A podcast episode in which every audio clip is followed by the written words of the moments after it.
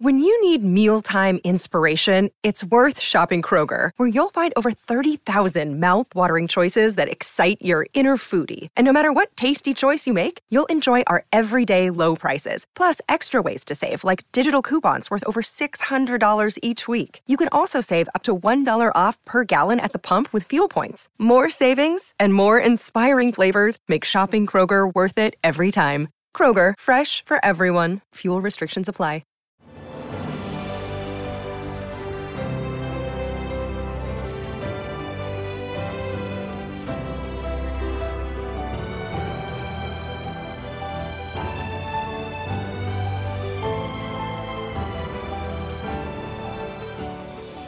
Welcome to the newest episode of Beyond the Fame with Jason Fraley. I'm your host, Jason Fraley, picking the brains of the top filmmakers, musicians, and artists of our time. Lin Manuel Miranda created two of the greatest Broadway musicals of the 21st century In the Heights, which hits movie theaters today, and Hamilton, which won Best Musical five years ago. I spoke with Miranda at the National Archives Records of Achievement Award in 2016. This is my first time here, and um, you know we just kind of got the extra goodies tour uh, backstage, so we got to see a first copy of the Hamilton's Report of Public Credit. We saw um, a handwritten letter from Eliza to Congress at age 89, towards the end of her life.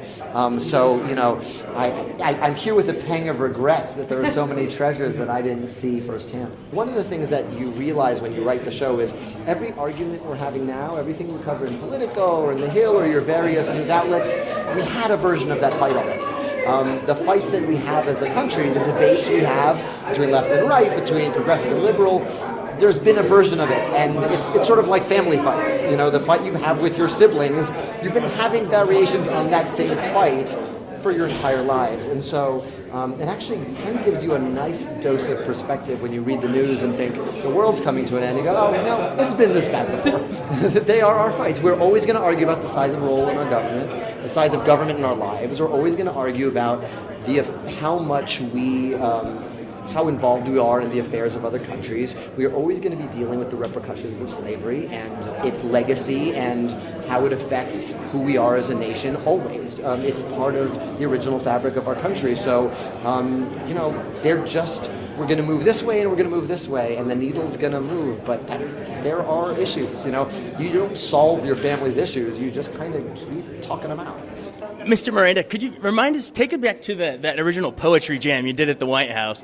Yeah, what, what was going through your mind when you walk in front of that camera and, and you deliver that and you say, you guys laugh, but no one's laughing now? Well, it was so funny. You know, we got in a car to get here, and the address was 700 Pennsylvania Avenue. I was like, oh, I've been next door. Um, it was so funny to hear that address. Um, you know, the um, I was terrified. I was as terrified as I've ever been.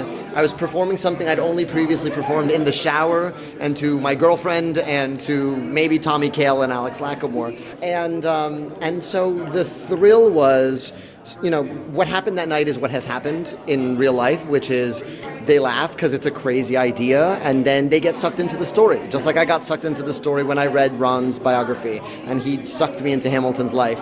Um, that's the kind of power Hamilton's life holds, and so uh, you know, you see it in miniature in that in that evening. Director Thomas Kail also called into his hometown radio station to discuss the award. If the 12-year-old version of me right now knew what would be happening, uh, it would be it would be a very strange time warp. So yes, I lo- long time listener, as they say, long time listener. Could you say traffic and weather and Hamilton on the eights? I mean, I, I, mean, not only would I say it, but I feel like I'll probably you know start working there tomorrow if you guys would let me. So I'm. this is the thing that probably you know this this. Uh, this incredible honor that the archives is bestowing on the three of us is a very big deal and my mom is an archivist who works in Georgetown, so it's doubly big. I think the the WTOP part of it might actually be one notch below. I mean, like right under the thing. So, so I appreciate you taking the time. Oh, that's so awesome. Um, as our listeners heard, you grew up in Alexandria. I want to get to the hometown hero stuff in a second because I just think it's so cool that you're coming home to get this. But, but first of all, you know, talk about sort of you know how big of an honor this is. I, I went and covered this a couple years ago when they honored um, Spielberg and Ken Burns and a couple people that year. Oh gosh, let's let's keep Spielberg like his own paragraph from Kail. I think that's just with all all respect to me. I'm trying to, yeah, I'm, I'm, I'm trying to link. I'm trying to link your two directors, man. I'm giving you some cred. Yeah, way too much. But oh, thank you. All right, great. carry on with Spielberg's quote about me. yeah, yeah. Well, it wasn't specifically about you, but he was saying when he got honored, he said history is the most exciting thing we got. We live in two directions one towards the future and then also not enough in the past. And I just thought it's perfect that for for such a play about, you know, a founding father like this, it's almost like you're answering Spielberg's call there. But, you know, just explain how big of an honor this is and to do it at the archives and how that ties into, you know, the fact that your show is is bringing history to light. I mean, it's an extraordinary honor. I, I can't overstate, you know, what it means to be from where I'm from and part of the the community uh, of Northern Virginia and the, and the DC area. You know, I, I went to school from seventh through twelfth grade in, in DC, and every day driving in that very long drive from Alexandria, you know, you go by these monuments and and and you become used to them. You know, I grew up 15, 20 minutes from Mount Vernon. You know, went to soccer camp uh, at University of Virginia. So uh, these people, Thomas Thomas Jefferson, uh, James Madison, George Washington, Lincoln, they they're they're places you drive by as a child and then all of a sudden you become an adult and you start to really understand the significance of what it means to to make a monument to pay honor to something. And in a way what we are trying to do with our show is honor the the musical theater that inspired us to have a chance to talk about this country, to investigate this country, to explore the promise of this country. And as the son of an archivist and as a very mediocre American history student who has now made his thesis advisor proud, finally, you know, I've spent so much time, you know, wandering around, you know, stacks and being in libraries and being around books and and trying to make history feel relevant and uh, because it always felt like that to me and I've, I've always been fascinated by the idea of of historiography and, and who tells the story. And Lin, in his way f- uh, arrived at a place where where we met and this became you know one of the central tenets of our show. So you know Ron Chernow's book, which was such an incredible inspiration for us, and and you know our interest in having fidelity to the story and authenticity, so that people that cared about history like we did would would know that we were honoring it, um, has you know has been such a, a, lovely surprise for us to see people um, embrace the show and to be at the archives to be to be recognized by an institution as as essential as as that is uh, I mean it's it's it's incredibly humbling and we're just we're we're all so proud to be able to to to be there together. I, I love what you're saying about you how you grew up driving by all the monuments and it, and you almost take it for granted. I mean, because I grew up in Frederick and you know it's Francis Scott Key is buried in Frederick, and right. it, it's like you know we're surrounded by all this. Um, so it, it's just it's just wild how that can percolate and, and you know grow. the seeds were planted at a young age, I guess, for that. Absolutely, and then you know when you move to New York City and you know Lin is you know, writing a show about Washington Heights, and we're doing the show at the Public Theater initially on Lafayette Street. I mean, it's everywhere. And New York City is is is another one of those cities where you walk you know you walk four blocks and if you really pay attention you see that there's a little placard that says what happened here what happened here what happened here and we're standing on the same soil it's the same building it's the same artifice the same foundation that we're all built from. And i think that's what this show is trying to connect to this this ability for us to see that it can belong to all of us and not just some of us. And almost stop and open your eyes because it's all around you. If you have so many people just have tunnel vision, but the history is all around us. Um, that's, right. that's awesome. Uh, take take me into your childhood in, in Alexandria. Was it? Did you have sort of a creative household? Did you put on plays in the living room for the parents, or you know, how was it at a young age? Well. Uh, I'm sure I was incredibly aggravating and annoying when growing up.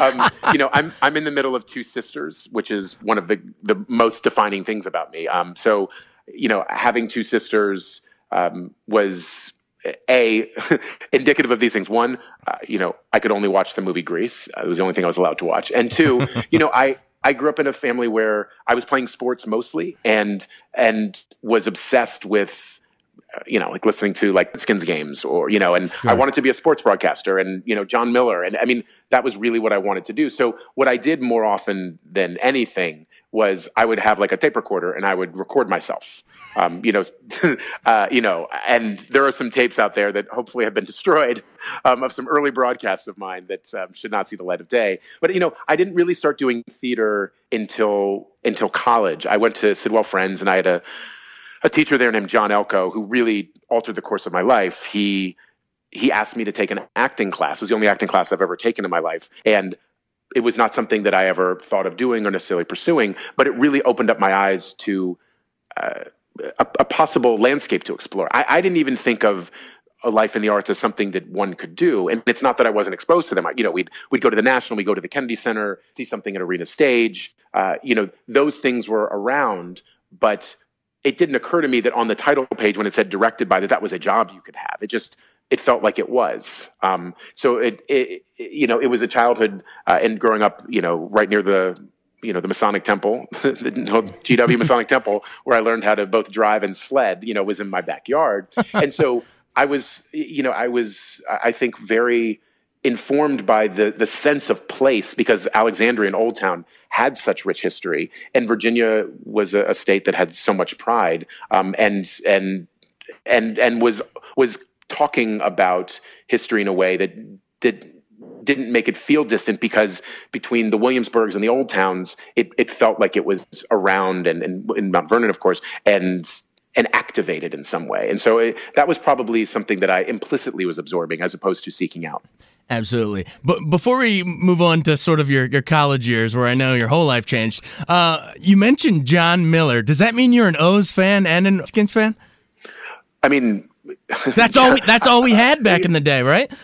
The answer is yes. Awesome. Yes. Uh, know, no, no, that's also, that's the right answer. That's because I, I. Oh no, no. I mean, look. I mean, it was. I can really go deep on you know the 1991 Orioles if we would like to. Yes. Um, you know, so I mean, the 89 Why Not Orioles really you know changed everything for me, of course, because I was a little bit young. But you know, like the 87, you know, that 87 football season, the 91 football season, that bandwagon year, reading Tony Kornheiser and you know, writing about, you know, that team and, you know, Doug Williams and Mark Rypien, like huge parts of my life. And then what happened is both those teams started to break my heart in, in college. And I became slightly, uh, like I realized I had to I had to remove some some level of advocacy. Otherwise, I was not going to be able to get through the day. So now I can appreciate sports in a very different way. But you know, I root for the Nationals and support them and and the Orioles. And I, I just I like seeing any of those teams succeed. I was a big, you know, I was a big Washington Bullets fan as well. That's just great. You had your little microphone as a kid trying to be Frank Herzog and Jon Miller. Herzog actually worked here at TOP a little bit after he, he left the broadcast for the Skins. It's crazy.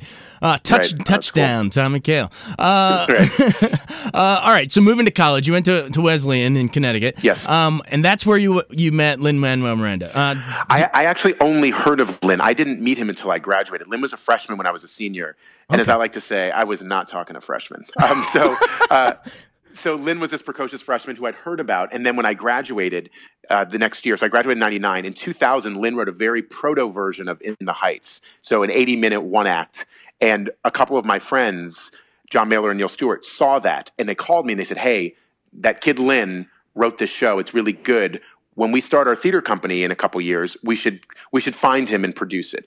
And so they sent it to me in 2000. In 2002, he graduated. I went and met him with those guys in May of 2002, and I actually just got off the phone with Lin right before I was talking to you. So I kind of think of it as like the beginning of a 14 year conversation. We just never stopped talking. It just has been the two of us yakking at each other for 14 years. So you were like, uh, sorry, Lin, uh, I got TOP on the other line. I got to go.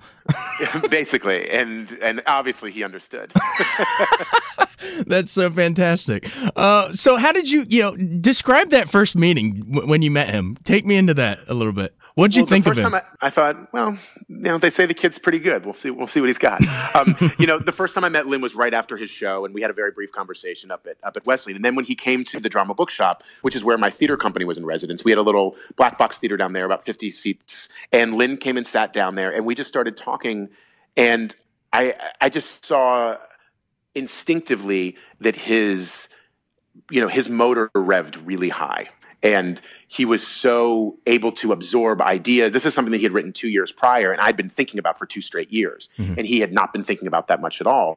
And I started asking questions or um, you know, addressing one thing or uh, this thing or that thing. What, what if this happened? What if this happened? And he was just exactly on my frequency, you know. Mm-hmm. And, and I just, and it's you know i was 25 years old he was 22 but i was very clear that some sort of spark was happening between us that was both shared. And the first time we met it was a six hour meeting. It was a meeting that went into a meal where um, i picked up the check thank you lin um, mm-hmm. and then continued afterwards. So it honestly was a six hour conversation and i just thought oh he understands that we want the same things. I want to try to realize his vision. I want to try to make the thing that inspired him a reality, and that was my job. And it just it just it was that immediate though. I mean it was really a, it was a remarkable connection and very very uh, deeply felt initially. That's so great. When when did the exactly the um so we, we covered your first meeting you know and, and your your other stuff on broadway with him but when did he first tell you about hey i read this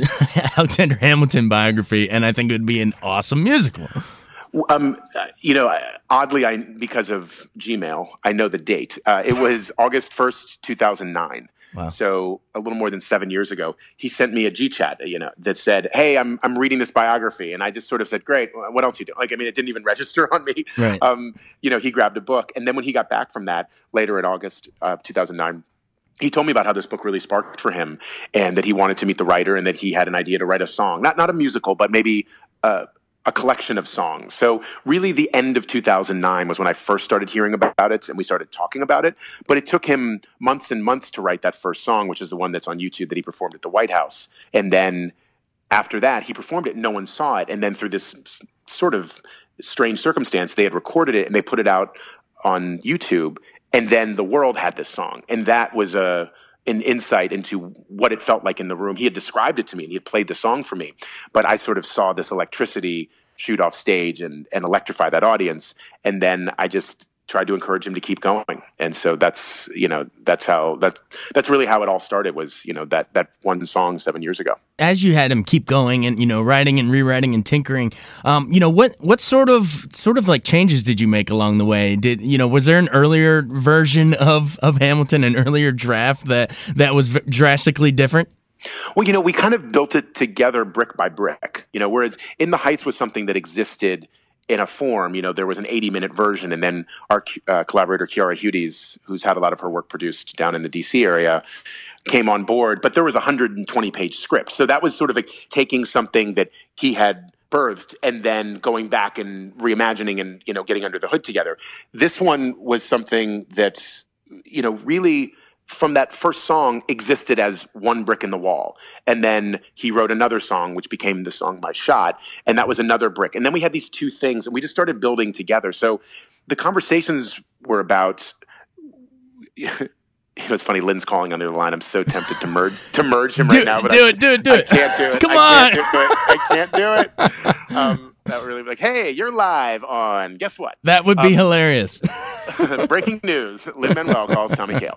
Um, but, you know, one of the early things we did to really connect us to Ron is I needed to read the book. And I said to Lin, let me read the book and let's not talk about what we want the show to be until we've both read it clean. You know, so Lin obviously had spent a lot of time with the book and I was just coming to it. And I said, I want us to go through the book and on our own write down what we think could be a good song what's a character that sparks what's a what's an idea or a moment or a scene and let's see where our lists overlap. Let's see where those venn diagrams overlap. And we both had these initial lists sort of unsullied by the other's ideas and we kind of could compare them. And that was really uh, you know one of the important springboards for those early conversations when it was just the two of us talking about it.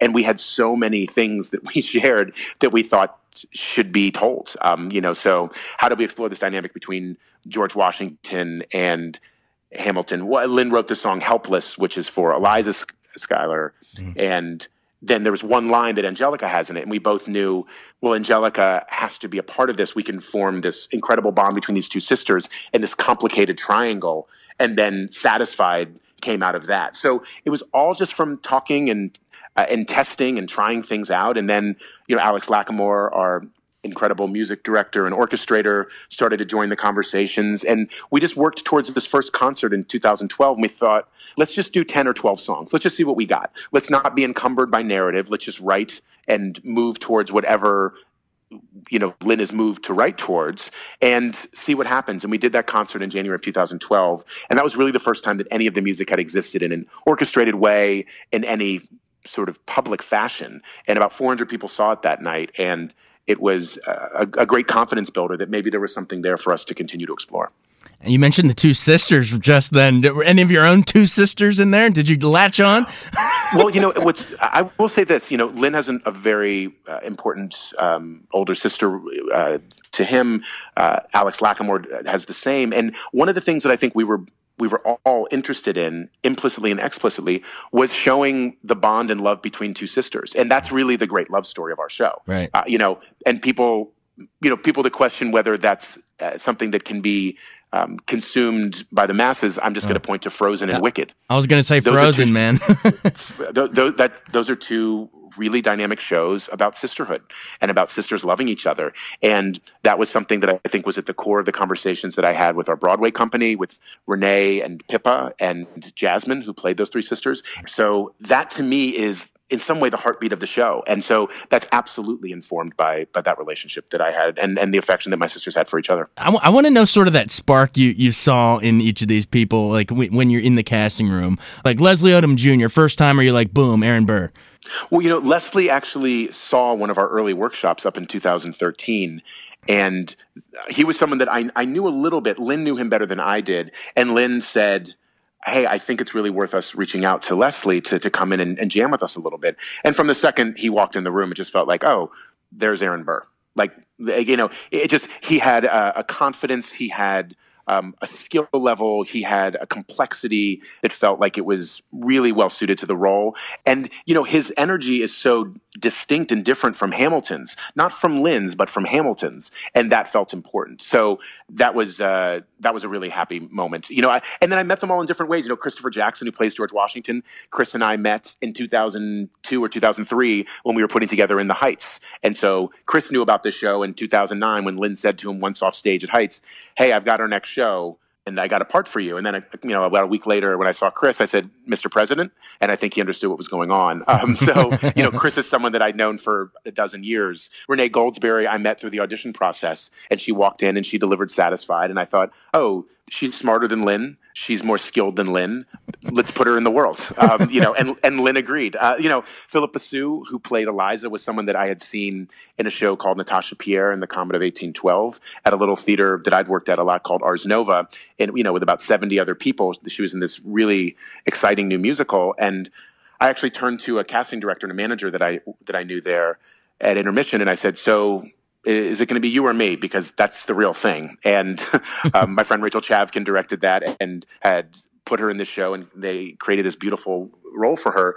And so I uh, I had mentioned that to Lynn. Lin then went to go see her in the show. He thought she was terrific, um, so we invited her to come to these these early workshops and jam with us. Daveed Diggs, who played Thomas Jefferson and Marquis de Lafayette, was someone that I had met through a very good friend of mine at Wesleyan, Anthony Veneziale, who had started Freestyle Love Supreme with me and Lin, which is an improvisational hip hop show. And David was out on the West Coast in the Bay Area with Anthony, and Anthony introduced us to him, and we started getting to know him from this other project. And as Lin and I were talking about the Lafayette Jefferson role, which was always going to be doubled, played by the same actor. Mm-hmm. And we thought, all right, who's a better rapper? Who's more charismatic? Who's better? Lo- oh, Daveed. We should call him. um, so we uh, we called Daveed, and and Daveed joined us. So it came from different places. Some people we met through more traditional casting. Some were uh, you know people we knew. Um, and we just you know kept our you know kept our eyes wide open and and and tried to listen for that spark. Was there ever any doubt that Lin would play the lead? And you know, and what? And once he was the lead, what, what was it like? You know, he came to you with this idea. What's it like now? Now you're the one coaching his performance. Well, you know, it's funny. You know, after we did In the Heights, where Lin was the star of the show, one thing was really clear. Lin and I were always interested in making shows that could exist beyond Lin. Freestyle Love Supreme was a show everyone said, well, was it going to work without Lin? And we were able to find really talented people to, to make that happen. Yeah. Within the Heights, it was the same thing. And with Hamilton, you know, I said to Lin after Heights, all right, so for the next one, will you please just sit next to me so we can solve this together? and then he performed that song at the White House, and I thought, okay, for the next one, can you? Um, so I knew pretty early that he should he should originate the role of Hamilton. But Javier Munoz, who's now playing the role on Broadway, played the role once a week ever since we were down at the Public. And what that was doing was letting the world know that hey, this is not just about Lin Lin made something out of his spirit of generosity that is bigger than Lin. It's bigger than it's it's not about one person. It's it's bigger than his talent or his ability to be a, a dynamic performer. It's about the role. And Javier gave Lin as a writer a chance to watch the show, so Lin could sit out there with me. And it also gave I think confidence to our entire production that we were making something that could be durable and sturdy. And uh, you know, and again, that's that's a testament to Lin's spirit and and to uh, his willingness and desire to to share this this gift he has. Do you have a favorite musical number in the show? Oh, you know, it really it depends on the night. I, I will say that I, I feel like Room Where It Happens, the work that Andy Blankenbuehler, our choreography choreographer, did on that, Alex Lacamoire, our orchestrator, the way it's designed and lit, is one that I think is is really in some way a microcosm of the power of the show because it's taking a song about a dinner where they talked about where the capital should be, and it becomes a dynamic explosive production number in a musical. I mean, that just doesn't make sense. Except as I as I said to the cast many times, with what Lin gave us and what we're trying to make, it shouldn't exist except that it does and that to me feels like a, a, really shiny example of that. Awesome. Do you remember that moment? It, you, have rehearsed this thing over and over again before it, the night before it opens on Broadway, or the day it opens on Broadway. Did you have sort of a sense inside yourself that this thing is going to be massive? I mean, obviously you're surprised at the extent it took off, but was there something in you that was like, this is this is way different than anything we've seen? I, at that point, you know, on Broadway, I, I, I knew that something was happening that was um, exceptional. You know, the the very first inkling, you know, because by the time we got to Broadway, we'd done, you know, and open on Broadway, we'd done 20 or 30 shows on Broadway, and the show had been around for about six or seven months. Right. When we did our very first show at the Public Theater, which was on January 20th, which is inauguration day and, and, also my birthday. So those are the two reasons I remember it. Lots um, of tie-ins.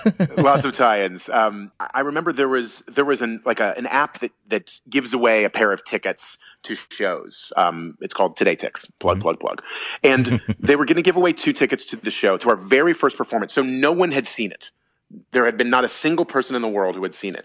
And at the 290 seat theater, down at the public, there were two seats that were going to be given away. And when I asked the, the people at the public how many people had signed up for it, they said, well, you know, usually it's about 500 or 750 people will sign up for these tickets. And I said, well, how many people signed up for these two? And they said 12,000. Oh. And that was to me like the scene in like the, in like the, the movie with the supernatural, like all of the animals are flying like out of the forest really quickly, and you're like, why are they running from the forest?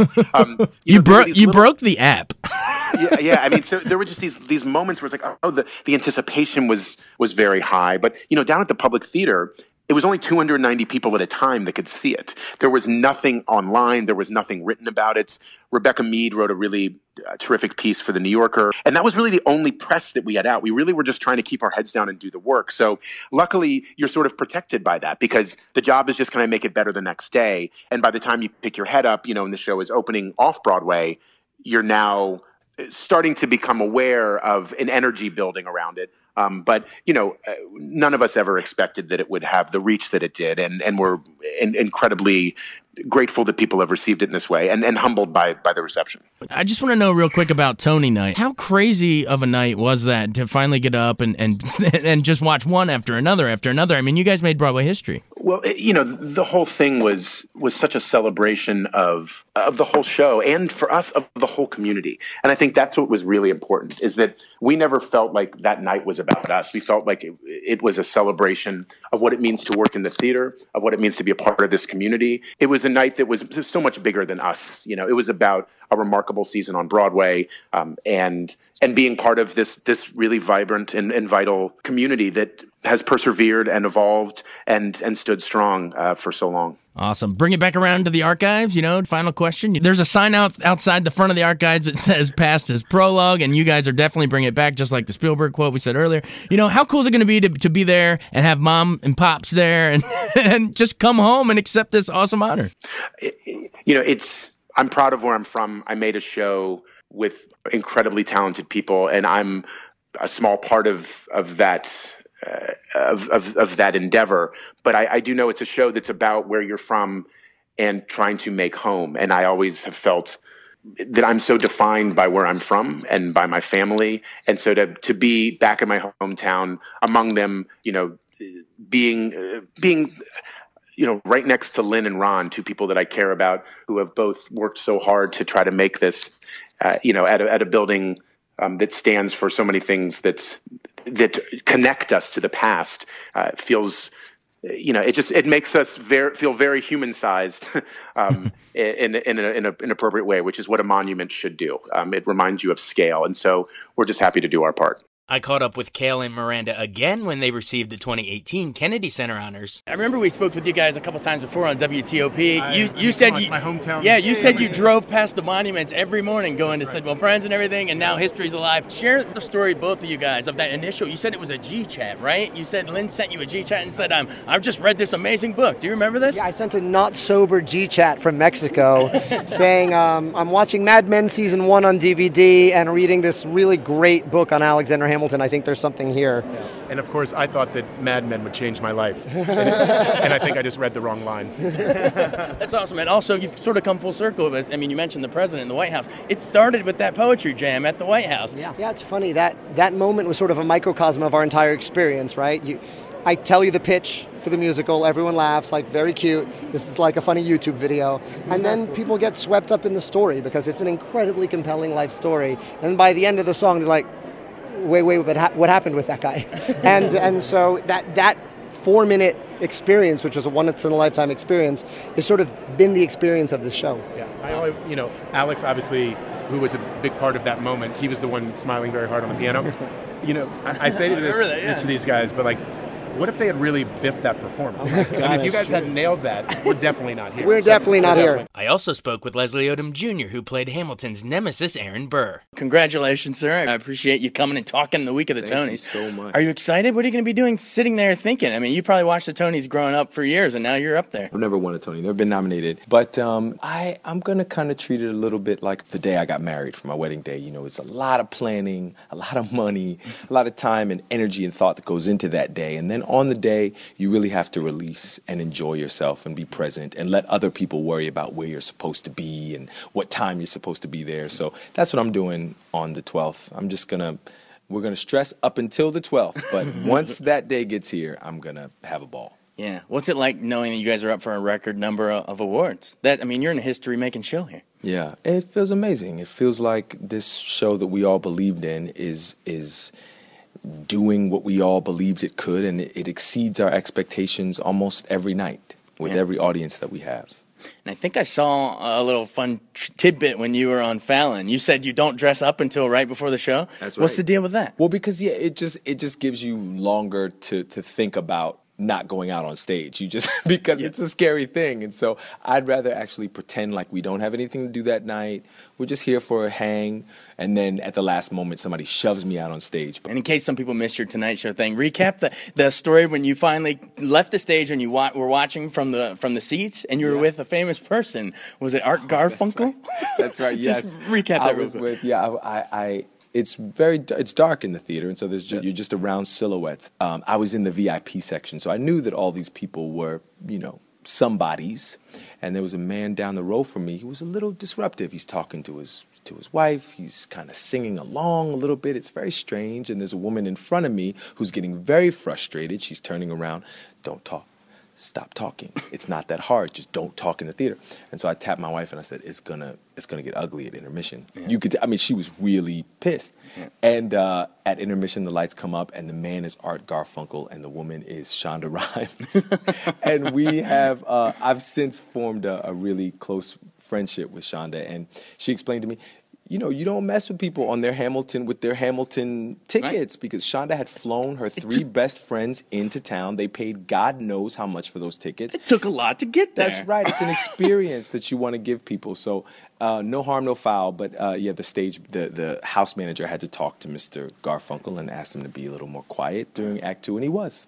Tell me about Lin Manuel Miranda's genius. We're playing oh, off him every please. night. What does I he mean, give you as an actor? Oh, please. He uh, Lin works with an improvisational spirit, and so even though we're not making up words every night, it feels wholly new, and it feels like we spin this yarn every single night, and that you know all of the all of the the culture, all of our ethos in the Richard Rodgers Theater was given to us by Lin. He's the visionary, and so we line up behind. We lined up behind him two and a half years ago when we started this process, and we continue to do it each night. He sets a, a, a just the most beautiful tone in the space, and it's just it's my favorite place. Well, his name is in you know on the playbill and in the title, but you'll go down in history as the the damn fool that shot him. Right? Yeah. That, how's the line go? It's something. That's right. Yeah, you got it. Could you say? Uh, I'm the damn fool that shot him. I think that's how it goes.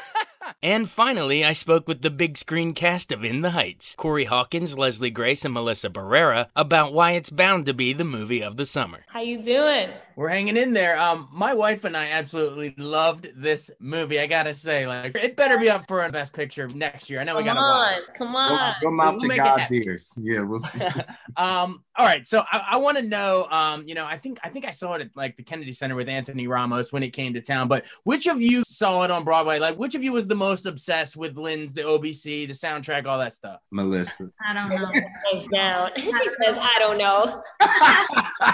no, I was a huge. I was I was am a huge fan of the show. I saw it many many times on Broadway with Lin, with the original cast, with every other cast. I would audition for it every chance that I got. I never got a call back nothing. But, um, but now I'm here. So now you're here. It all paid off. yeah. So yeah, but I mean, obviously, you know, obviously you can do things on screen that you can on stage. I mean, it was great on stage. Lin Manuel's soundtrack was amazing, but on screen, you know, when when Jon Chu gets involved, like particularly I'm thinking of of you two, Leslie and Corey, dancing on the side of the the dang building. how how is that actually even achieved? I know a magician doesn't give up its tricks, but come on, give us some some cool uh, filmmaking tidbits here. Oh man, we're magic. Side of the dang building. We're magic. That's that's that's that's what it is. We are magic. Yeah. no, we we uh there's a lot of heart and soul and work and blood, sweat, and tears went into building it um, it was the last shot of the. It was the last actually shot of the shoot, right? Like it was. Yeah. Mm-hmm. Um, last number to shoot. Mm-hmm. Yeah, last numbers that we shot, and uh, there was a lot of technical camera ballet there too because it's like we had our own choreography but then the camera team and alice our incredible dp um just we just had to work together and figure out how to how to how to do that and and leslie yeah. and I we we we struggled through. Yeah, we leaned on each other for those, li- figuratively and literally, yeah. um, and on the rest of our choreo team. We we uh we left our parts of our body on that on that side of the building yeah. for sure. But it was so worth it. Also, just add that, like you said, like Jon Chu's sensibility. Yeah, you know, on stage is one thing, but you can't do necessarily all of those things on on uh, on stage. You can't bring Highbridge Park with the pool and everything yeah. to the stage and do that for 96,000. So the cinematic world sort of opens it up and in, in a cracks it open for us in a whole new way. Mm-hmm. Absolutely. And what I loved about it too was not only do each of your characters get, you know, a really touching love story, but you each have your own individual character arc too. So, um, you know, for instance, you know, Melissa, your character Vanessa, she's working at this salon, but she has these big dreams of being a, a, fashion designer. Like, talk about why why it's cool that each character gets its own arc like that from beginning to end. Well, I think this movie and what Jon Chu and what Jon and what Lin and Quiara did with the original show that Jon wanted to, you know, expand upon is the idea that these people matter and their stories matter and and that he wanted to give each of them the moment and the the validity to their dreams.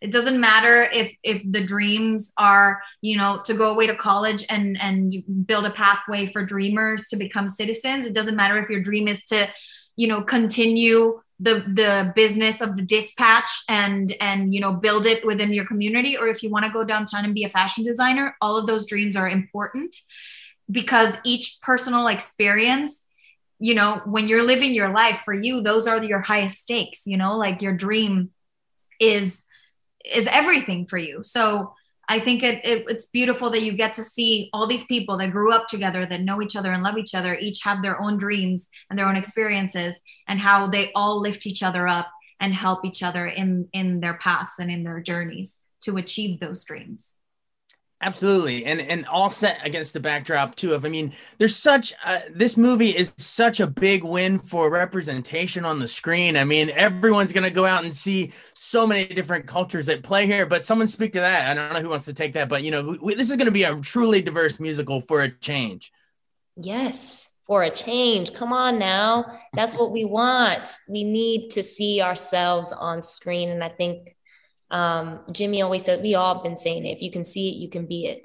And um, you don't realize how much you miss uh, seeing people that look like you or seeing people that look like some someone that you know on screen until you do see it. And uh, I definitely experienced that in reading in reading Nina's sides, even when I was auditioning, and we all did. Like you know, whether you fell in love with the the, the story on stage or through you know getting to know it firsthand experience, like me through making the film. Um, we know these people, you know, and their universal themes and their universal, uh, there's there are things that hit everybody's heart and hit home. Um, so to be able to see it through this scope of a of a predominantly Latino community um, is beautiful because usually we're not allowed to dream this big.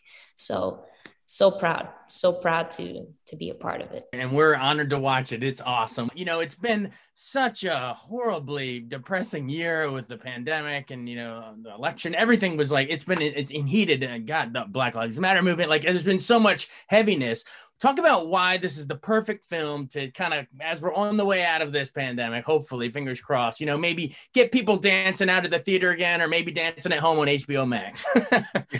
It's important. It's important um, because it has been a heavy year and uh, we all get to to go back to the theaters i mean to be able to sit down get your popcorn maybe you know get your concessions and and just really just treat yourself. Like we haven't been able to treat ourselves, you know what I mean, for this incredibly hard year.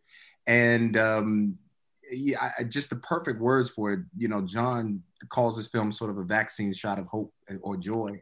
And uh, it is, it really is. You get to move, tap your feet. You know, you might not have rhythm, but you're going to have rhythm by the time you leave the theater. I can promise you that. Yep. Um, like it's just it's that good. It's fun. It's fun, and it's a it's like the great summer. A, it'd be a great summer musical film in any year, but particularly particularly after the the uh, challenging few years we've had for us to all go to be together and and just look at each other and see each other and, and experience. Together. And remember to celebrate. Allow ourselves to celebrate even the smallest victories you know, not everyone made it out of this pandemic. There's a lot of people that didn't make it out. Mm. But if you did, you survived, allow yourself to celebrate that. And I feel like this movie is a gigantic celebration. And so it's perfect for today. Bound to be the movie of the summer. And I hope, like we said at the beginning, it goes on to the Oscars. It's going to be Sharks and Jets. It's going to be you versus West Side Story. I'm telling you, you're going to be duking it out for the best musical, but I think you might have it. So, all right. Thanks so much, everybody. Thanks for all of us. yes. Yeah, right. Thank you. Thanks so much for joining us on Beyond the Fame with Jason Fraley. Remember to hit the subscribe button and give us a five star rating if you like what you hear. We'll see you next time.